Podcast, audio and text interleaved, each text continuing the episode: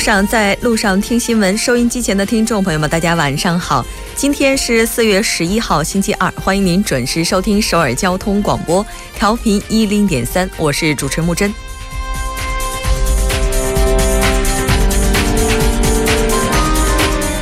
历时六百一十三天的世越号沉船打捞，在沉没后的一千零九十一天之后结束作业。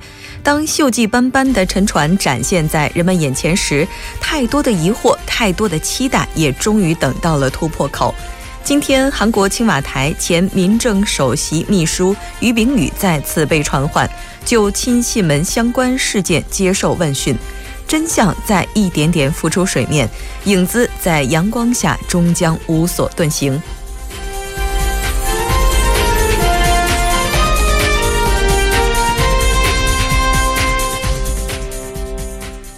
接下来，来关注一下今天的要闻。新闻在韩国带您了解：韩国警方或在本周末起诉朴槿惠及其前首密于炳宇。国会五党总统候选人公开电视辩论即将拉开大幕。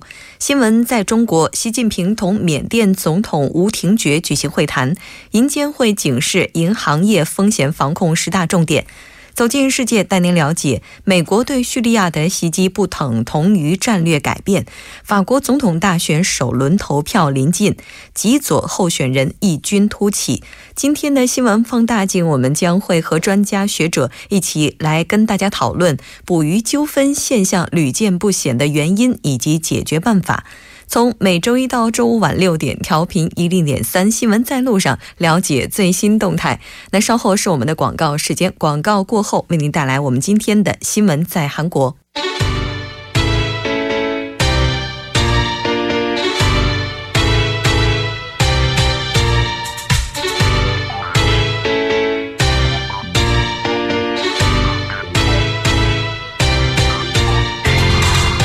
每晚六点到八点，以全新的角度、精准的定位，为你奉上最新最快的新闻资讯。锁定《新闻在路上》。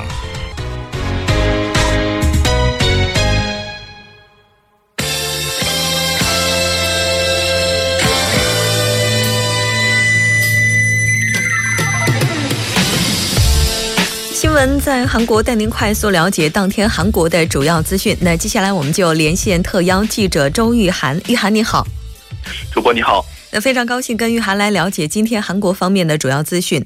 那今天的第一条资讯是韩国检方可能会在本周末起诉朴槿惠，那包括他的前首密，具体的情况到底是怎么样的？而且据我们所知，现在这个司法界的消息可能会对于炳宇提起公诉，具体的情况我们还是来听玉涵介绍一下。好的，呃，韩国检方呢计划本周末前后呢对前总统朴槿惠及青瓦台前民政首席秘书于炳宇呢提起公诉。那么据司法界今天消息呢，呃，不论对于炳宇的逮捕证签发与否，那么检方特别调查本部呢都可能最快当天夜里对其提起公诉，为调查亲信门事件画上句号。虽然法院签发逮捕证能为检方增加二十天的调查时限，但是特别调查本部内部认为呢，在大选投票开启的。十七日后继续调查于冰雨，或对选这个本届的选举呢产生一些影响，因此决定若于冰雨不被批捕，将不会再次提请法院批捕，而对于冰雨采取不批直诉的一个方式。主播，那按照您的说法的话，最快什么时候能把它移交到法院进行审判呢？呃，目前呢，检方在以最快十四日将该案移交法院。审判为目标做最后的一个补充调查，但考虑到法院判决不不给予这个于炳宇等变数，那么检方呢有可能在朴槿惠呃拘捕期满的十九日前，也就是下周初移交给法院审判。那么此外呢，呃，继三星掌门人李在镕之后呢，乐天集团新东斌也可能因行贿罪起诉。主播。现在就有关的一些情况，我们也了解到，已经是有条不紊的在不断慢慢的进行了。那接下来，其实，在了解下一条消息之前呢，我们应该还要了解一下目前世越号的一些最新的情况。我们知道，玉涵的话也是对这条消息一直在进行追踪，我们来了解一下最新情况。好的，呃，韩国海洋水产部呢，今天消息呢，世越号的打捞作业呢，于当天下午三点五十八分正式结束。那么，世越号沉没至今已经有一千零九十一天了，在三周年纪到来之前呢，世越号终得终于呢是得以完全的登陆了。那么，当天官方表示呢，呃，当天上午十点二十分呢，用于将世越号抬离甲板的六百辆模块运输车呢，完全的抽离船体，使船体呢整体成功着陆。这是世越号打捞作。业自二零一五年八月七日正式启动以来呢，时隔六百一十三天完全结束。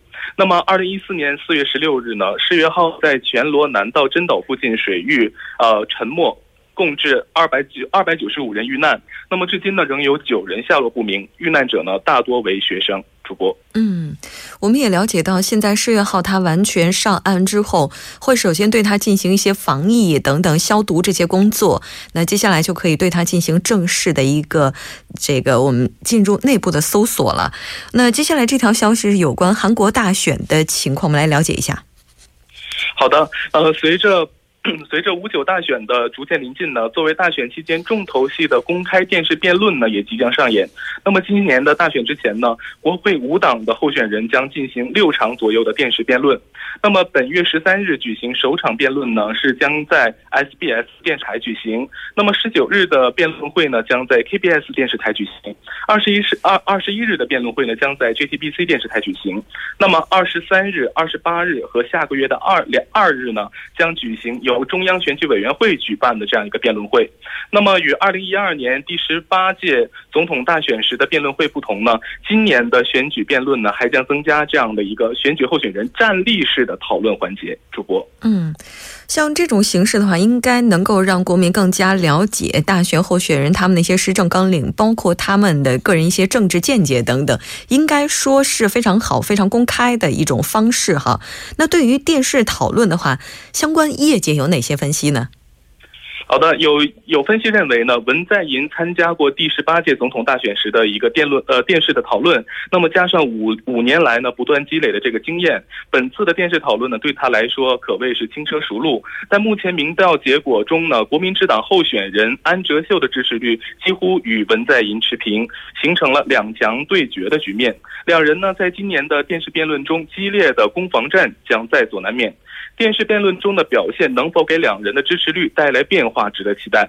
那么，自由民主党候选人洪准标团队呢，也正在对电视辩论呢进行最后的准备。那么，十二日呢，也就是明天，洪准标将进行第一次的模拟考试。分析认为呢，洪准标将在电电视的辩论中集中突出自己多年来曾担任检察官、道知事的执政经验，并再次强调做好准备的总统的竞选口号。目前呢，民调支持率较低的政党候选人刘成敏呢，被认为是电视辩论的最大受益者。那么，刘成敏呢，将如何公布详细具体的执政构想，改善自己在？保守选民当中的形象呢，也是备受瞩目的。嗯，我们现在所做的这些都只是猜测，可能谁会更有利？那真正的情况还是要等到十三号、十九号、二十多号之后连续进行的这些辩论会才能够见分晓。我们到十三号的时候也可以看一下哪位大选的候选人他们表现的更为优秀一些。那接下来再来看一下下一条消息。好的，下一条消息呢是韩国总统的候选人刘承敏呢会见吴大维，就萨德入韩呢交换意见。嗯，那目前双方的分歧点主要在哪里呢？呃，韩国在野党政党的总统候选人刘成敏呢，今天和呃中国政府韩半岛事务代表吴大伟呢，呃进行了会面，双方呢就萨德入韩问题交换意见。那么赞成部署萨德的刘成敏呢强调，萨德旨在防御，但吴大伟则表示反对，双方存在意见的分歧。那么刘成敏说呢，萨德呢是纯粹出于自卫角度而部署的防御性武器，希望中方去消除误会，同时呢也希望中方将该问题与。中韩两国的一个经济合作区分开来，使两国的关系重回正轨。那么对此呢，吴大维也表示，那么在萨德的问题上呢，中方更为关注的是 X 波段的雷达。若在韩国部署萨德呢，中国北部地区近半将会被萨德探测探测范围覆盖。那么萨德系统呢，不是韩国的，而是属于美国。因此呢，中方反对美国在韩国部署萨德。另外呢，刘成敏也表示，希望目前中国在经济方面呢对韩国采取的各种措施能够早日得到解决。但吴大伟呢没有做。作为这个回应。呃，吴大伟呢谈到了今年是中韩两国建交的二十五周年，中国政府呢高度重视两国关系，中韩关系呢目前面临困境，希望双方早日克服困难，回归正轨。嗯。相关的问题，相信在接下来的这个总统他们候选人公开电视辩论赛当中也会提及到。那这次除了总统候选人之外，吴大伟他还跟哪些人士见面了呢？那么吴大伟呢，当天还同正义党的总统候选人沈香丁、国民之党党首朴智元等人士会面。分析认为呢，吴大伟此行的目的呢，在于解总统候选人对包括呃萨德在内的安全政策的构想，同时呢，抵制萨德入韩的一个情况。嗯，是的，记得之前我们在有一档讨论节目的当中，我们有一位嘉宾也提到过，无论是哪一位候选人当选，都绝对不会轻视和中国的关系。所以说，有关的问题，我们也期待能够得到一个圆满的解决吧。那今天非常感谢于涵给我们带来这一期连线，我们下期再见。再见。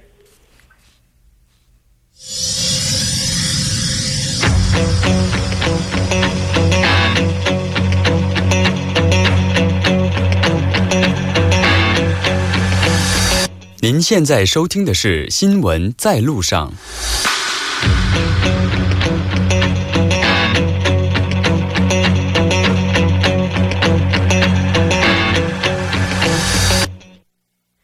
新闻在中国带您快速了解当天主要的中国资讯。接下来，我们就连线特邀记者吴瑜。吴瑜，你好。主持人您好，听众朋友们，大家好。很高兴跟吴瑜来了解今天中国的一些资讯。先来看一下第一条。今天的第一条新闻呢，是中国国家主席习近平十号人民大会堂同缅甸总统吴廷觉举行会谈。是的，那我们也听说，在这次会谈当中，强调了很多双边合作的内容。具体有什么，我们还是听吴瑜来介绍一下。双方在此次会谈当中呢，发表了中华人民共和国同缅甸联邦共和国联合新闻公报。习近平强调，中缅双方要加强高层交往。深化治国理政经验的经验的交流，在涉及彼此核心利益的重大问题上相互支持。双方要深化务实合作。中方赞赏缅方积极支持并参与“一带一路”的倡议，愿意同缅方加强发展战略对接，统筹推进贸易、投资、基础设施建设、能源、农业、水利、电力、金融、边境经济合作区等领域的合作，推动皎漂经济特区等双方重点合作的项目。及其他有关互联互通项目早日实施，推动中缅合作今后多向教育、农村等等缅甸的民生领域方向倾斜。同时呢，双方要丰富人文合作内涵，加强文化教育、青年卫生、旅游、媒体、宗教等等人文领域的合作，夯实两国友好民意基础。同时，在联合国、东亚合作、澜沧江湄公河合作等多边场合加强协调。中方尊重缅甸走符合自身国情的发展道路，愿意继续为缅甸推动国内和平进程发挥建设性的作用，和缅甸共同维护中缅境地区的安全稳定。嗯，中国和缅甸的话也是接壤的两个国家，两国之间的合作也源远流长。不知道这次吴延觉他又怎么样去评价中缅关系的呢？呃，吴廷觉表示，缅中一九五零年建交以来，两国关系在和平共处五项原则基础上发展良好。缅中友谊从传统的包波情谊进一步提升为了全面战略合作伙伴关系。缅甸不会忘记中国对于缅甸发展给予的帮助以及在国际场合给予的有力支持。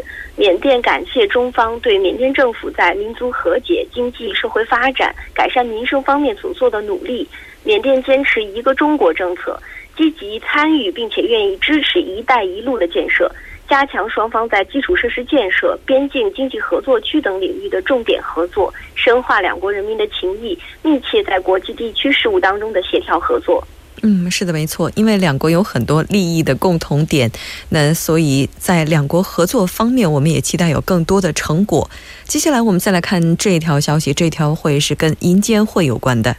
呃，今天的第二条新闻呢是银监会警示银行业风险防控的十大重点领域。银监会十号发文明确了当前银行业风险防控的十大重点领域，提出了要重点关注逾期九十天以上的贷款与不良贷款比例超过百分之百、关注类贷款占比较高或增长较快、类信贷及表外资产增长过快的银行业金融机构。嗯。刚才您提到了银监会警示银行有十大风险，那这十大风险都是什么呢？十大风险当中包括传统领域的风险和非传统领域的风险。传统领域的风险包含信用风险、流动性风险；房地产领域的风险，地方债务违约等等，像债券波动、交叉金融产品、理财业务、互联网金融、外部冲击，都属于非传统领域的风险。同时呢，加强信用风险管控位列十大风险的首位。关于银行业风险防控意见的指导意见。要求银行业金融机构摸清风险底数，落实信贷及类信贷资产的分类标准和操作流程，密切监测分析重点领域信用风险的生成和迁徙变化情况。同时，要防范多头授信、过度授信、给僵尸企业和空壳企业授信等风险。除此之外呢，意见还密切的关注债券市场的波动。银行业金融机构要将直接债券投资以及通过特殊目的的载体、表外理财等等方式开展债券投资统一纳入到监测范围当中，全面掌握资金的真实投向和底层债券的基本情况、风险状况、交易变动等等情况，坚持穿透管理和实质重于形式的原则，把债券投资统一纳入授信当中。同时，要明确委外投资的限额、单一受托人受托资金的。比例的要求。嗯，那除了您刚才提到的这些之外，哈，像关系到民生的房地产风控，还有理财方面，那这些方面有没有一些具体的要求呢？也是有的。房地产风险管控方面呢，意见要求银行业金融机构要建立全口径的房地产风险监测机制，将房地产企业的贷款、个人按揭贷款。以房地产为抵押的贷款、房地产企业债券以及其他形式的房地产融资都纳入到监测范围当中。要重点关注房地产融资占比高、贷款质量波动大的银行业金融机构，以及房地产信托业务增量较大、占比较高的信托公司。关于理财方面呢，意见要求规范银行理财产品的设计。在资金来源、运用、杠杆率、流动性、信息披露等方面，严格遵守监管要求，严控嵌套投资，不得简单的将理财业务作为各类资管产品的资金募集渠道。意见也从控制业务增量、做实穿透管理、消化存量风险等方面，对同业业务提出了要求。嗯，是的，没错。像这次银监会提出来的这些警告，或者是指出的风险，应该说都非常的及时。可能呢，在相关方面，二零一七年的时候也会成为我们工作的重中之重了。那接下来这条消息呢，是有关赛车的。今天的第三条新闻呢，是 F 一中国站积累十四年的城市节日模式，有望在全球复制推广。嗯，那 F 一中国站要不要续约呢？呃，F 一中国站要不要续约的问题，关于上海九信有限公司的副总裁、上海九世体育有限公司的董事长江澜表示，签不签已经不再是聚焦点，重要的是发现了很多积极的理由，因此还想继续办下去，越办越好。F 一站要不要续约？观众也给出了非常明确的答案，因为赛前的网络订票非常火爆，在赛前一周就已经售罄。为了满足远道而来的观众，主办方特地留下了少量余现场销售。像周六放出了三百张主看台的票，当天就销售空了。呃，赛事呢三天累计到场十六点五万人次，入场观赛的就有十四点五万人。嗯，也就是现在中国国内对赛车比赛的需求已经是超出了我们的想象了。那非常感谢今天吴瑜给我们带来这一期连线，我们下期节目再见。再见。稍后我们来关注一下这一时段的路况、交通以及天气信息。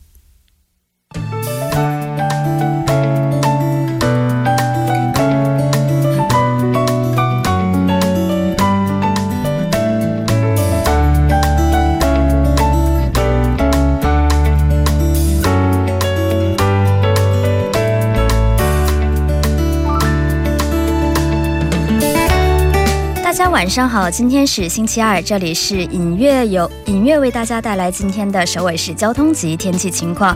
那现在是晚上六点十九分，我们伴随着晚高峰一起来关注一下目前路面的突发情况。在江边北路日山方向，青潭大桥到永东大桥的一车道有车辆追尾事故，还望您小心驾驶。在奥林匹克大道金浦方向，成山大桥到嘉阳大桥的四车道发生的交通事故，已经有工作人员处理完毕，但受其影响，后续交通从杨花大桥开始停滞。在小公路中央邮政局到 LG Fashion 方向的一车道发生的交通事故已处理。在京福高速公路首尔方向瑞草到盘浦 IC 的交通事故虽已处理，但受其影响，后续交通停滞，请您参考路段小心驾驶。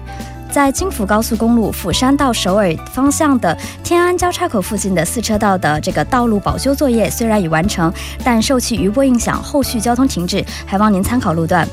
在奥林匹克大路。河南方向东湖大桥到圣水大桥的四车道，这个停驶的故障车辆呢已被工作人员处理，受其影响是从汝矣上游开始交通停滞。我们继续关注下天气变化。那预计今晚开始冷空气将降临首尔市，明天凌晨开始气温会小幅下降，但能见度良好，有利于人们驾车出行。那今明两天都会有西风三四级，扩散条件非常有利，比较有利于开窗通风、户外活动等。另外，大气透明度良好，但中午前后紫外线较强，外出。要注意防晒。我们看一下具体的播报情况：今天晚间至明天凌晨晴，最低气温零上五度；明天白天晴，最高气温零上十五度。好的，以上就是这一时段的天气交通信息。稍后我还会再回来。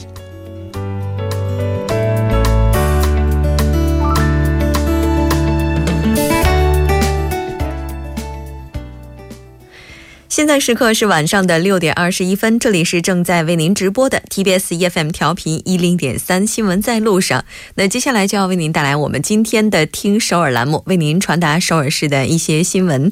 当然，首先还是要请出栏目嘉宾金勇金小编，你好。好，大家好，主持人好。嗯，非常高兴能够跟金小编来了解今天首尔市的一些新闻。那提到首尔市的新闻哈，我们都知道这个一般来讲的话，到这个时间点了，这会儿可能会有朋友在坐着地铁，使用的使用着这种大众交通工具来下班。我觉得第一条新闻，其实这个时候出来挺好。对对对，因为第一条新闻就是跟地铁和女性有关的啊。其实首尔市呢，一到四号线地铁呢，就打算增设女性安全保护人员到二十六人，所以呢，到目前为止呢，就一共会有一百八十八人这样的。嗯，是，嗯，好像之前的话也是有的吧。对，之前是一共有六人，这次呢是增加了呃二十人，这样的话，呃每个标准呢就变成了二十六人，所以一共是一百八十八人。嗯嗯，那他们这些工作人员的主要分内工作应该是什么呢？嗯，分内工作比较多啊，比如说呃帮助女性在遇到性骚扰的时候，呃和那个性骚扰那个应该算是犯罪嫌疑人吧，嗯啊和他进行面谈，就是还有个就是保护那些比较醉酒的女性。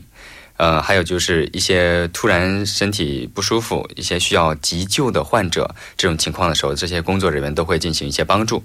嗯，是，我觉得像这个醉酒的话，应该是比较需要的。嗯，像之前在冬天的时候，大家都会觉得天气比较冷嘛，早点回家。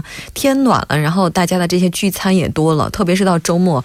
就我的印象当中，就偶尔到周末的时候，特别是坐那个稍微晚一点的地铁的时候，经常会看到有一些女孩子或者，呃，当然男性也有。对。啊，但是女孩子如果坐在座位上这样来回的摇晃的话，给人一种特别不安的感觉。对，而且每次去那个下地铁的时候，有的时候。终点终点站，嗯，那个时候就看到他们就是还是不省人事，一直睡着，这其实是非常的危险的一个行为啊。是的，没错。嗯，这些保嗯这个安保人员哈，应该说这些保护者，他们在之前的话也处理了很多类似的案件。对我今天看这个新闻的时候，我也发现这个起数是非常多的啊。就是在去年一年期间呢，这些工作人员呢在地铁站里就发现了那些呃一些醉酒人员呐、露宿者，还有移动小商贩呢，还有性犯罪人员，一共七万。余起，嗯，其中的那个百分之十，就七千起已经报案处理了。嗯，是，虽然说他们的工作应该说非常重要，但是还是提醒大家，尽量在外面的时候要注意自己的安全，对，应该要减少自身的这些不安全要素，提高自我保护意识。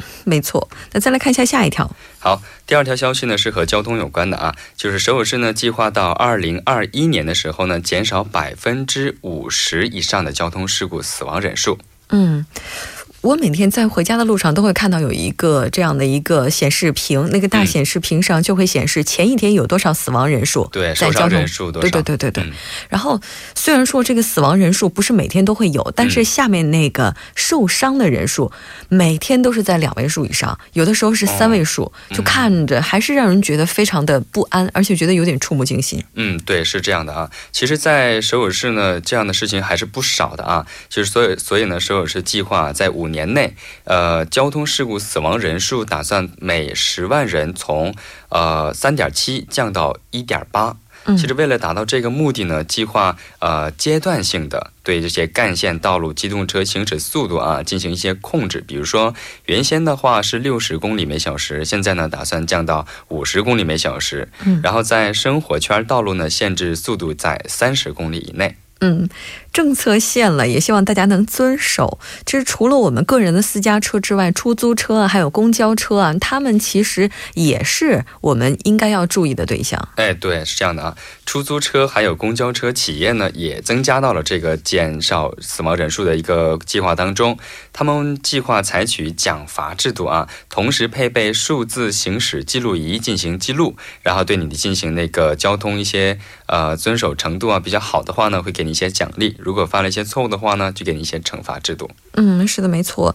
好像还有自行车道啊、外卖摩托车啊等等，这些也都会有管制。对，其实我们不管是开车啊，还是在路上行走的时候，都会看到一阵烟过去的一个摩托车。其实这样子是非常危险的啊。所以说是你增加了一些呃摩托车使用者，比如说外卖人呢，还有一些高中生，一些他们的一些教育安全。嗯，而且对于这个使用私家车的朋友来讲的话，在道路上永远都要注意这些摩托车，因为有可能会酿成惨案。那最后一条消息，我们来关注一下仁川松岛。嗯，仁川松岛是一个新兴城市嘛，他们要开通一个 KTX 的一个路线，所以呢，仁川松岛站将变成 KTX 的综合换乘站。嗯。这个仁川松岛站，它虽然我没去过，但据说它的占地面积非常大。对，非常的大啊！这个站呢，将占地两万八千平方米啊，到时候会有很多很多一些设施，比如说呢，购物中心，还有一些办公区，还有一些酒店的设施，还有就是停车场。嗯，那它什么时候能开通呢？嗯，预计到二零二四年的时候即将开通啊。其实这个还有一个特点呢，就是我觉得私人企业呢可以应该关注一下，因为它将实施私人企业参与投资的一个形式进行共同开发。嗯，所以到明年上半年之前呢，它会进行私人企业的一个竞标活动。对，因为如果只是单纯依靠政府的力量来开发松岛站的话，它可能会有一些限制，再包括在规模上的话，也会有一些瓶颈。这样引入私人资本的话，应该也是更好实现它的开发了。嗯，那今天非常感谢金勇给我们带来这一期节目，我们下期再见。好，谢谢主持人。好的，到这里我们今天新闻在路上第一部节目就是这一些了。那在第一部结束结结束我们的节目之前，先来为您介绍一下节目的收听方式。您可以调频一零点三，那也可以登录三 w 点 tbs 点 c o 点 kr 点击 efm 进行收听。